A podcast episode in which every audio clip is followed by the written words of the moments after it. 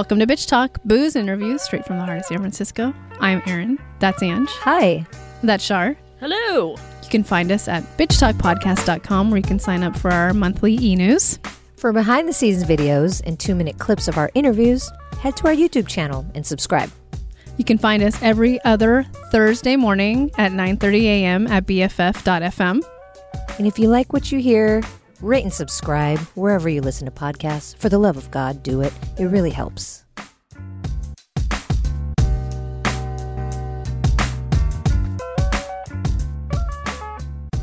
Have Ariana Bosco on the line, and we're so uh, excited to welcome you on to the show. We had one of your brothers on the show, and um, we did talk about a film um, that if you want to tell our audiences about too, called The Fabulous Filipino Brothers. He was on to talk about it. It's showing at CamFest this year in San Francisco.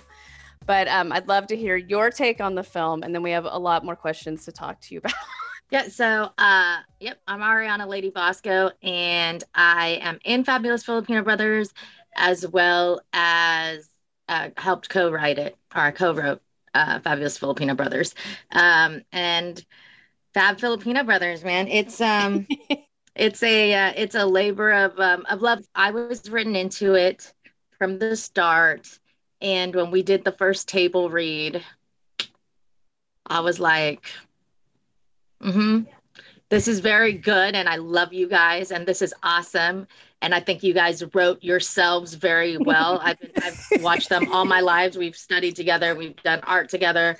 I know what their strengths are. I thought it was a brilliant script for them, and to um, showcase like what they can do, because they're incredible. They're incredible artists. They're incredible actors. They're, they are actually, I hope you have the opportunity to meet all of my brothers. They're incredible human beings, really. Um, um, but that being said, you know, when you when you're concentrating on so much something in your life, um, other things tend to tend to lack, and it's really beautiful because you know all the nuances of that thing.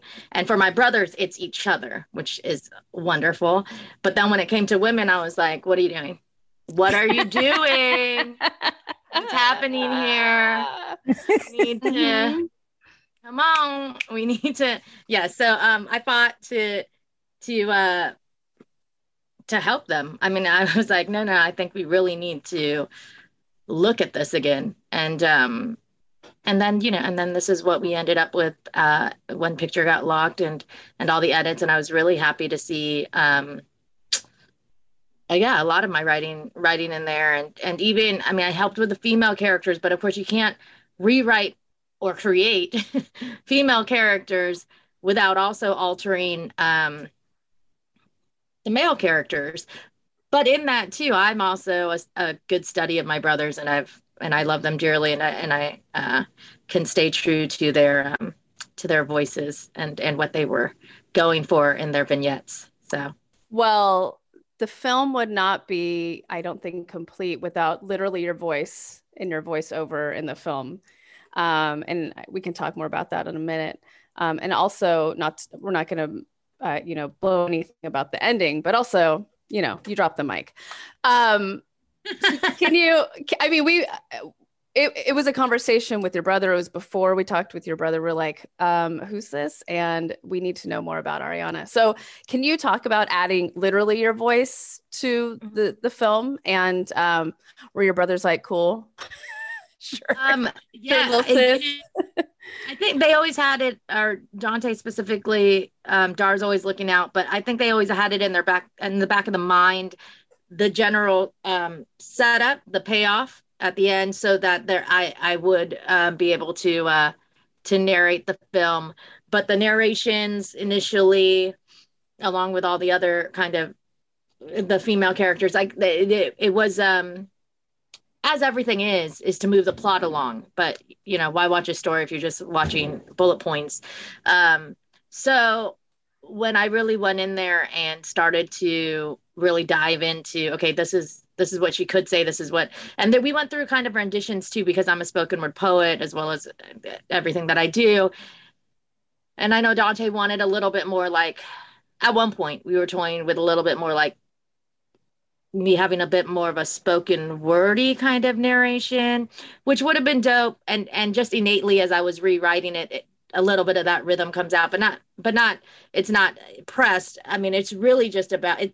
I wouldn't say it's poetry, but I'd say it was poetic, some of the things that I, that I was able to put on page and say, um, but yeah, they were, they were initially, there, there are four different individuals. So there's different points of views on it. Um, yeah, there's a little pushback sometimes, but then sometimes, but then there, there was support there too. And I just, once they said go ahead, I just I just went with it. I expanded a bunch of scenes and like and added a bunch of stuff in in the in the vignettes. Aside from, uh, in addition to um, my narration parts and just like kind of reshaping some of the scenes. I'm like, that doesn't pay off. That doesn't mean mm, she. This this has to be earned. Like nobody cares. Like we got to set that up better. Um, we got to get to know these people a, a little bit better, even though, yes, you're you're writing a movie and there is there is a focal point. It's called The Fabulous Filipino Brothers. Totally get that. But that's not anything without the counterpart of what's setting that up. You know, mm-hmm. You can't just have like dope monologues. That's not going to work. That's not going to work, brothers. No, no, no, no, no, no. You can't just have these women in here just to bounce off of, you know. Right. So, um, but so but they, you know, they got it in the end and they they kept a lot of it. And I'm really, I'm really pleased with it. No, you you make the film. Absolutely. And and I want to know about growing up Filipino as the baby, because I, I'm also the baby, youngest of five, but I have four older sisters. So ah, uh, what yeah. what was it like? Because we we all know the boys get get babied and coddled way more, regardless of of age, right? But what was it like being the baby with four older brothers? You know, did they were you the princess to them? Did they kind of punk you around and make you tough? What was that like? Um, I, you know, when, I, when I meet the brothers' friends, not so much these days, but just recently ended, I'll meet the brothers' friends and, uh, and they'll say, oh, I didn't know you had a sister.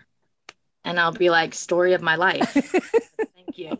You know, so it, it was, um, completely the opposite of opposite of, of, a kind of a princess situation. Um, yeah, I think they, They they love me in their way, but but because of the structure of our family, and, and my parents are amazing, and they've always doted on me and loved me and supported me.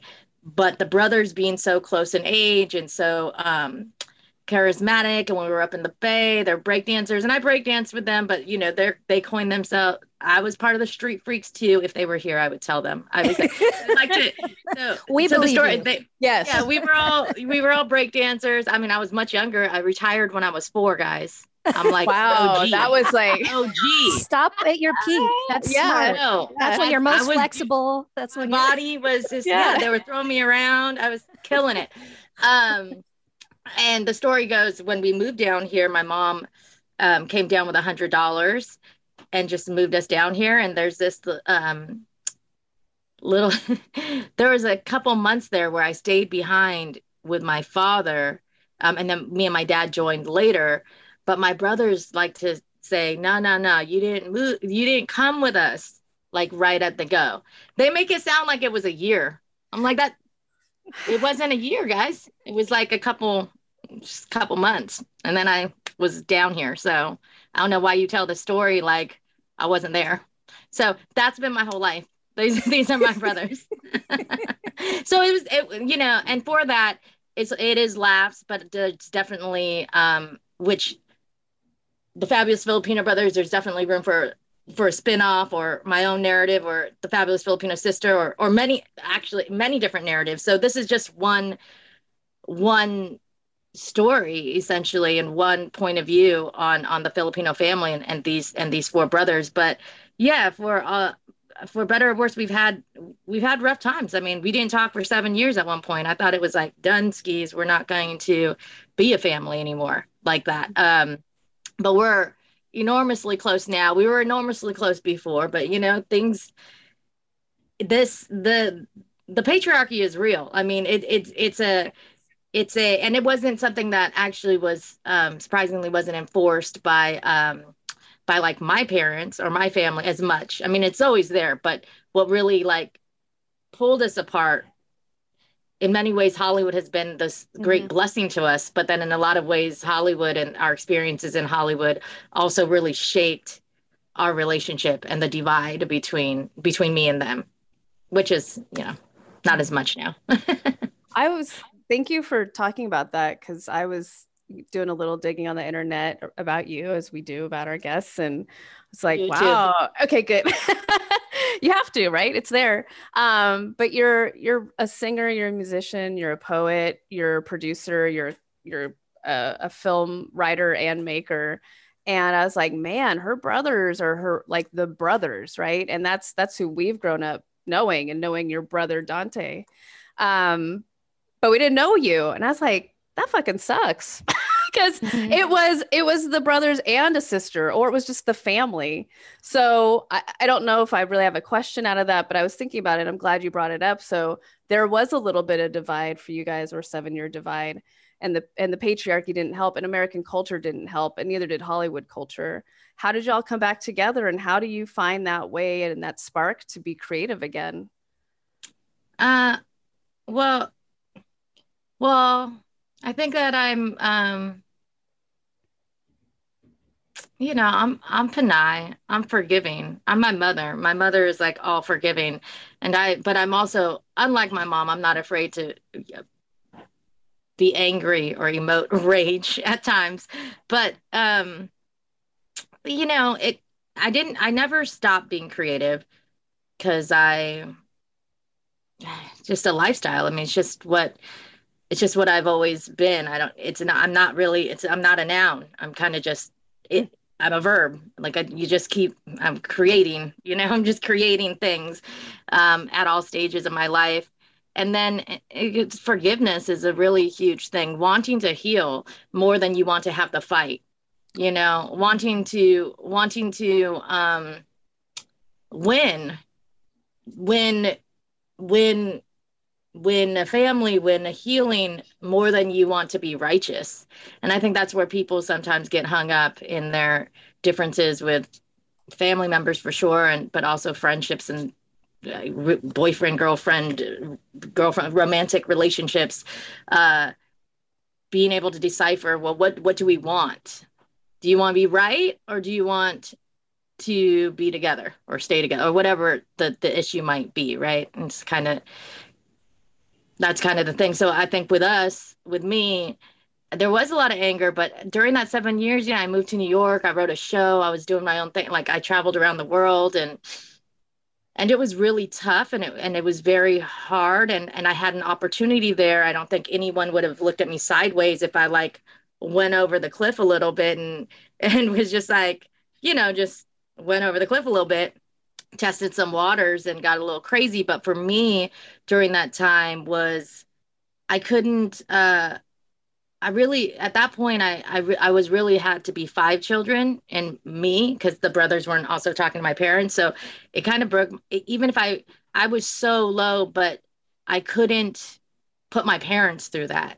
You know, I couldn't have my parents come to New York and get me out of a gutter. Like what? That they already aren't, you know, like that's just so, that was the most heartbreaking for me. So, so having, having values and feeling responsible, you know, and accountable to a family that even when they're in, in the face of adversity or this break where there may not be a light at the end of the tunnel, still just doing the best you can, you know, because I still respect my family. I still respect my parents. I have some self-respect to not, not go totally overboard, you know? Mm-hmm. So I think you just, you just do. And then, and then after that, uh, that, that seven years, cause that was like, uh, ninety-nine to two thousand six. Mm-hmm. I mean, I went on, you know, now I, I'm a single mom of two with two different, I call them sperm donors. That's, well, that's what they did. Um, That's what they did. Facts, and, facts. Um, it's, yeah. it's facts. It, I mean, that's what the interaction was. Uh, and um, and then, you, you know, with that, too, you just you just keep going. And but I think that this was something that happened like from. So not only am I, I I'm like the last girl, obviously, you just met my brother. Um, when I was born, I was born with this condition called microtia, which is basically I was born with one ear. So I'm totally deaf on one side of my ear, but also aesthetically, I don't have an ear. So growing up in that kind of just set environment and just always feeling feeling different, and kids are mean, and th- there's all these stories with that. So always kind of feeling like I got to work harder. I didn't even know that I had to work harder because I was an Asian woman until later on in my life. I was just working hard because I had one ear. Then I was working hard because I wasn't, you know, included in the, the brothers, like they, they weren't including me. Then I was working hard because we moved to these, like, we were in very, like, predominantly Latino and Black neighborhoods, and like, where, where, where's my footing here, you know? So then I was working hard because I got in a performing arts high school, but then it was all white people. And I, you pull up to the parking lot and the school, the student parking lot, and it's all like Jaguars and Mercedes. And you're like, wait, where have I gone? Where am I? Where am I? You know, so it didn't even occur to me. And then the seven years happened, and this, all the activism that I'm doing now with my arts organization, Palms Up Academy. And um, this was until like, and yeah, we were hustling, we were paving the way for other Asians, and we were doing things as a family, and Dante was doing his thing, and my brothers were doing their thing, and I continued to hold space. And, um, but I didn't, but this awakening of, oh, I also have to work hard because I'm Filipino. And not only that, I'm a Filipino woman, which I was already working hard just to get a, a, the seat, a seat at the table, a seat at the table with my brothers. And it's like, oh, we need to work even harder to get a seat at the table, not even in Hollywood, but just like generally, the general colonized scope. Like, okay, here we are, here we are. So to answer your question, you just do, you know, you find those pockets. And And and I'm not a and I'm not a fan of like struggle speech or trauma speech, but I know these things happen. I hold space for it, but I am more of a fan of like uh, proactivity and what can we do to get out of it, and how do we, what do we create, what what platform can we provide, what what movie can we make, what mm-hmm. play can we make, what whatever you know, what art can we make to to not just state the struggle, but actually, in spite of the struggle, like, let's just shine. Can we just shine? Like, it, it, we don't always have to be like, part of the activism is combating it with not a lot of the speech talk. It's just doing it, singing the shit out of a song. Oh, am, am I allowed to cuss? It's called as bitch much talk. As you want. Yeah, yeah. It's called bitch it's called- yeah. Yes, bring you it. Know, so, so like, part of part of the activism for me. And for my kids too, it's like, I'm not gonna sit here and bitch about your dads for the what what the fuck. That's that's not the way that I'm gonna use this time that I have, that is as um, oppressed as it is, but as also as privileged as it, as it is in its own ways, is to use it to actually shine light and like spread light and hope, and I don't know, hopefully empower other people to feel empowered so that they, they too can do these things. They too feel like they can do these things, you know? Ooh, Ariana, thank you uh, for sharing all of that. Um, I think it's so important for our listeners to hear that, because, you know, on the surface, you, your family has been coined in L A as the, the first Filipino entertainment family. And we, and we see you out there, and, and you're all, um, you know, we we look up to your family, but but but shit's been real. You've had struggles, you've had pains, you've had sacrifices, you've had to overcome a lot to get to where you are today. So I think that's that's really important for us to hear. Um, and I want to get to Palms Up because it's incredible. But before that, I want to talk about, I want to let our listeners know that you also wrote a novella called Palms Up. And it's a, a series of letters uh, from a mother to her unborn child. And something I read, one of them, oh, thank you. There, look at you, ready. That's what I'm talking about.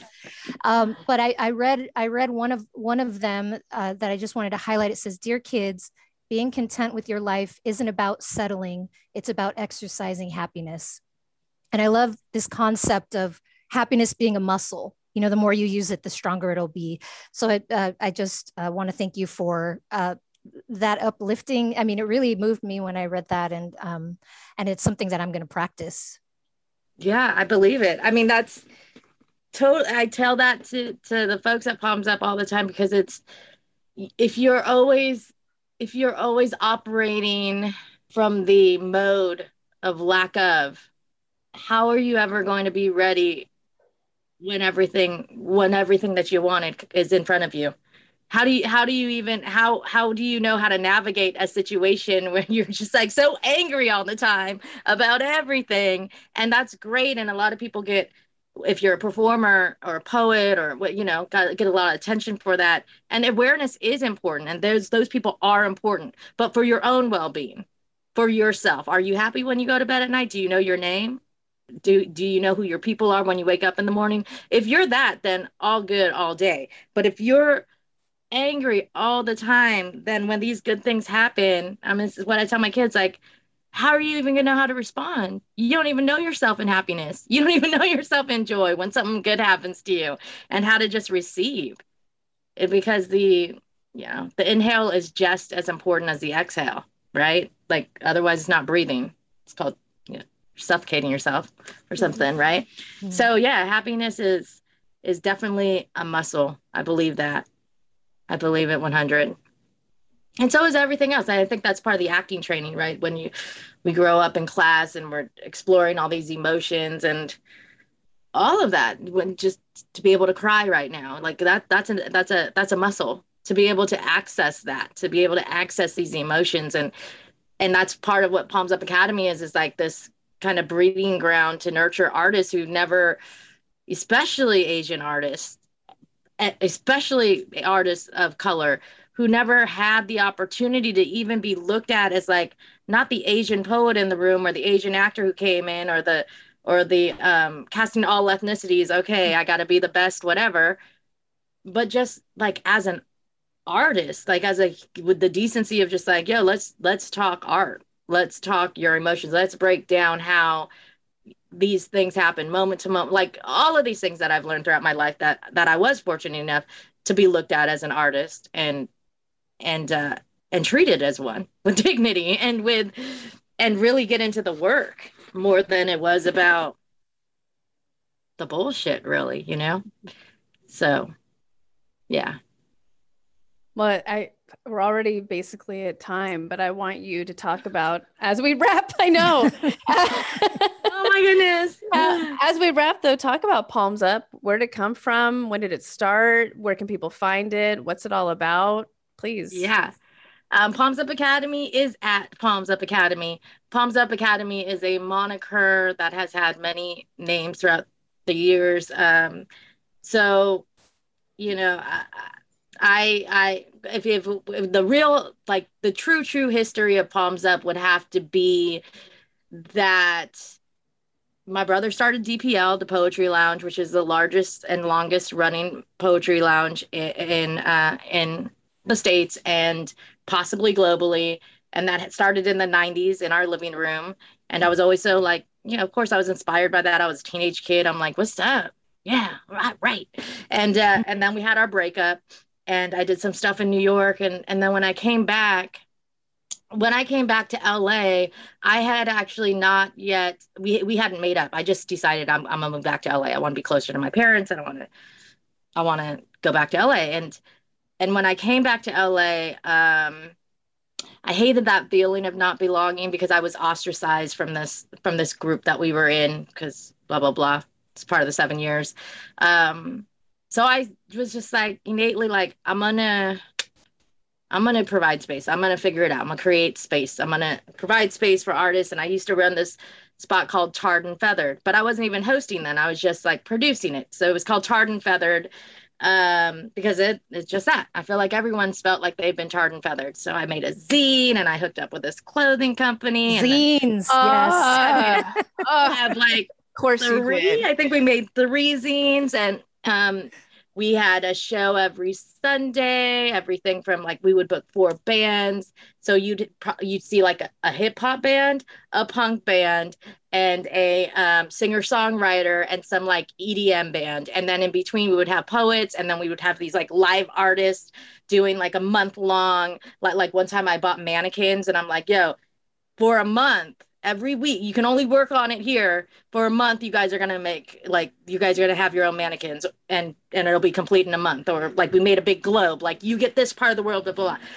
So I was always at, from the point where I felt like I didn't belong or my whole life then wanted to have this like passion to, before inclusivity was the was the word, that's right. What I was doing. Now I look back and I'm like, oh, that's exactly what I was doing. I was putting all of these rockers and hip hop heads and singers out all in one place and having my dad barbecue in the back. oh, and sounds great. The first spot we were at was at a gay bar in the valley. Like, it was crazy, you know, it was like on a Sunday afternoon. It was just, and I just kept going. So that was Tarred and Feathered. And then I was, and then I did Speakeasy at the Last Bookstore, which is a staple out here in um, L A for like six years. Just free every Monday night. I just kept showing up. Like, it got to the point where I didn't even know anybody who worked at the bookstore except the cashier and stuff. But I didn't know any of like the higher ups, and they didn't know me either. But they're like, we can't close it because everybody comes here for it. We don't know her. Can someone introduce us? I'm like, I, yeah, who uh, runs this place? Um, so that was Speakeasy. Then I then it overlapped with the Great Company, uh, this other spot that I did stuff, and we were initially the Great Mic, and then we became Our Mic. And then we started getting to really, and that's when, so Speakeasy was like Skid Row folk to the, you know, veteran poet that I just know from spaces, because Skid Row folk would literally give up a bed to come to my mic. Mm-hmm. And some of them would like full drum kits just for their like five minutes on the mic. It was, it was crazy. It was bananas. And then I overlapped with Our Mic, um, which was a dope space, which did innately cater more to the Asian face and the Asian diaspora. And that's when I started really realizing, like, these motherfuckers have never been talked to like just an artist. Mm-hmm. Just like, so I started doing these things called Round Two, which is now B-sides at Palms Up Academy, where, yeah, it's an open mic, but then after the mic, not after it, it within the mic, maybe I'll put up twenty people. Then I'll get all those twenty people back up in different situations. Maybe they go back into their poem, but they sing to the singer-songwriter, the singer-songwriter sings to them, you know, like maybe, I don't know, maybe I just jotted down everybody's one line from, from their pieces, and then I just have them come up, and then all of a sudden it's like a choir that you just say that line, you just have to sing that line, and then all of a sudden there's all these harmonies, and then I'll have someone come up and do their piece again in front of this like choir of, of sounds, you know, cacophony of sounds. Um, There's so many things, and I and I don't ever know what I'm going to do until I'm inspired mm. by the list that night. So Our Mic happened, that ended uh, because of space and everything, and then nine months later, two thousand eighteen, birthed Palms Up Academy, and um, and that's basically what we're doing now. Palms Up Academy is a slew of programming from the mic itself. We just opened in person last week. Wow. Um, Congratulations. The, thank you. We're so excited. It's dope amphitheater um, in Highland Park um, at a, at a school campus, which we are actually helping them. We just started our GoFundMe today too. We're, oh. we're helping them. We're trying to get their enrollment up. And, and Principal Jake is actually from the Bay Area. Uh, but his name's Jake Gordon, if you guys may know him. Um, but he, he knows all of our people in the Bay, and he's the principal now. He became principal during COVID times, but his whole thing with his school, with his high school, is like, he's focused, he is like uber focused on decolonization curriculum, which is super, super dope. And it's a small school. So we're we're really trying to help him up his numbers by having the mic there and having an access point. And we're also going to be doing some outreach to, to some of the schools in the area to try and get his numbers up, the enrollment. Otherwise, they're going to close in twenty twenty-two. Mm-hmm. So that's Los Angeles College Prep Academy and Palms Up Academy together. But we also have classes. I mean, I, I teach um, art class for creatives. My boy Fuzzy, we started a program called Chords, and Fuzzy toured with Public Enemy. He was on The Voice. He does like K-pop stuff, like super dope. Um, so just trying to really create every, all these ways where we can reach out to artists, like that there's a platform, that there's a place that you can come to. And, and if we don't have it, and you want, I'll probably find a way to create it. Oh, I really want to learn magic. Actually, we do have a magician in our camp. So, yeah, then we'll have you. Yeah, you go train with Dre Magics, you know? So, so it's like we have, because I feel like really blessed, as, as hard as life has been for me and feeling unseen. I mean, we could go on forever. I know I got to go though, but, but like my brothers, and feeling unseen, not just in the industry, but then even in your own family, fighting so hard for that. Now it's like everything that I'm doing now with Palms Up and, and my niece's video Gold. I don't know if yes. you guys got to see it. Yes. Um, we need to talk about that things, next time. Yes. Yeah. Supporting the next generation. It's like this, this work that I'm doing now is about people feeling like hoping I'm trying to help facilitate folks to understand art and not art in general, like your art, your narrative. I'm not looking for cookie cutters. I'm looking for autonomy, you know, so understand your own narrative, your own art, especially in this day and age with social media, because you can put a bunch of bullshit out there and then you're gonna look back at it in ten years and maybe you'll be like, oh shit, that was funny. I grew and I evolved. Or maybe sometimes you're gonna be like, who the fuck was that? And why Correct. was I doing that? And, and then even more so, maybe you'll be like, I'm so stuck in ten years ago, I'm still making the same kind of art because that's what I was, I, I don't know. That's what I was known for. That's all I knew. So it's really about, Palms Up Academy is really about knowing yourself. And then how are you going to be doing, and then how are you going to be doing that storytelling and helping with it, whatever resources that I have um, from myself and my family and people I know, like, how can I help facilitate that for you? How can we get your album made? How can we get your chapbook made? How can we make your zine? How can we do all of those things? But then there's this base of programming that people can just come and fucks with it and just be like, I'm an artist, I think, all right, let's go, let's roll, let's see what's up, you know? So from every access point. So like, I like to think of Palms Up Academy like a gym. Mm. So if Palms Up Academy was like a gym, it's, it's like, if you show up to the mic, whatever, it's already, you're already a member, all right? You're already a member, you're in the mirror, you're like doing your reps, cool. We have this program called Circles, and they're intimate five-person um, Zoom circles where it's like if you were at the gym and you were like, yo, I need a spot. Yo, Dad, can you show me how to do this? You know, with like a group.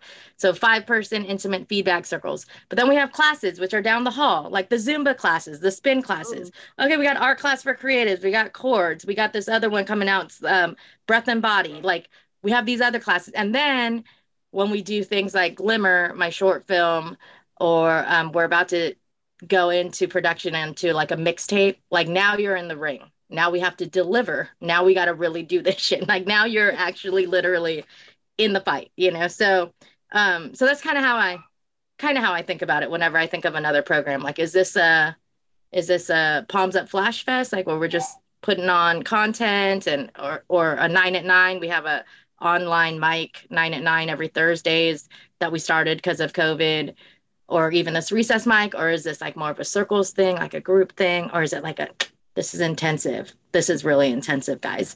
You need to go down the hall and like really work yourself out. Um, so it's kind of what we're doing. I mean, that is what we're doing. We just keep building. So. Oh, but we're going to be up there. We're coming. Yeah, I know. You're Kapwa Gardens. Cam. I know. We're coming for Cam. Yes. Yes, we're coming for Cam. And we also, um, was really cool, got hooked up with Cultivate Labs, and we're doing a pre-reception uh, at Kapwa Gardens from three to five this Friday. This Friday. Okay. I mean, okay, we're going to have to have you back on, but Ariana Bosco, I mean, you're, you're teaching us. So thank you so much for being on the show. And um, we see you. So... Thank Lady you. Lady Bosco, queen, yeah. boss bitch. Yeah. Boss bitch, go boss, boss bitch. bitch. Yes, thank you for being on Bitch Talk.